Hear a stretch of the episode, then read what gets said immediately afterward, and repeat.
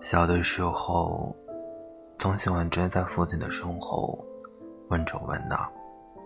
面对我这个好奇宝宝，父亲总是很有耐心，去解答我每一个无聊又有些好笑的提问。最后，总不忘摸摸我的头，夸我真棒。长大了，我选择离家一百公里的学校。边工作边上学，每次打电话回家，虽然都是母亲接，但父亲还是会忍不住贴在电话，认真的听。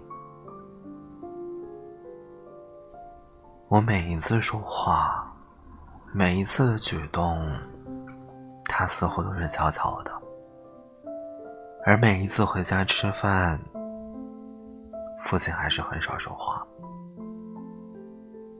毕业后，我想去梦想中的北京。虽然那时候我已经二十出头了，但在父亲的眼中，我依旧是个孩子。看着我期待的目光，父亲最终还是没有阻拦，只是告诉我，出门在外，凡事都要注意安全，要照顾好自己。最后，父亲还说：“不管怎样，如果累了，记得回家，家门会一直为我而开。”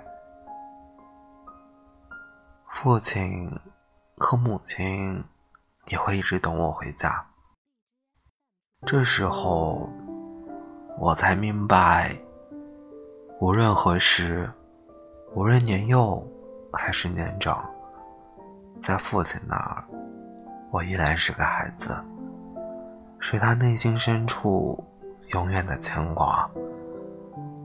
那天，父亲用自行车推着我的行李箱，父亲在前面安静的走着，我在后面默默的跟着。父亲的背已经有些弯了，脸上也有虚了。深深浅浅的皱纹，身上的衣服有些不定。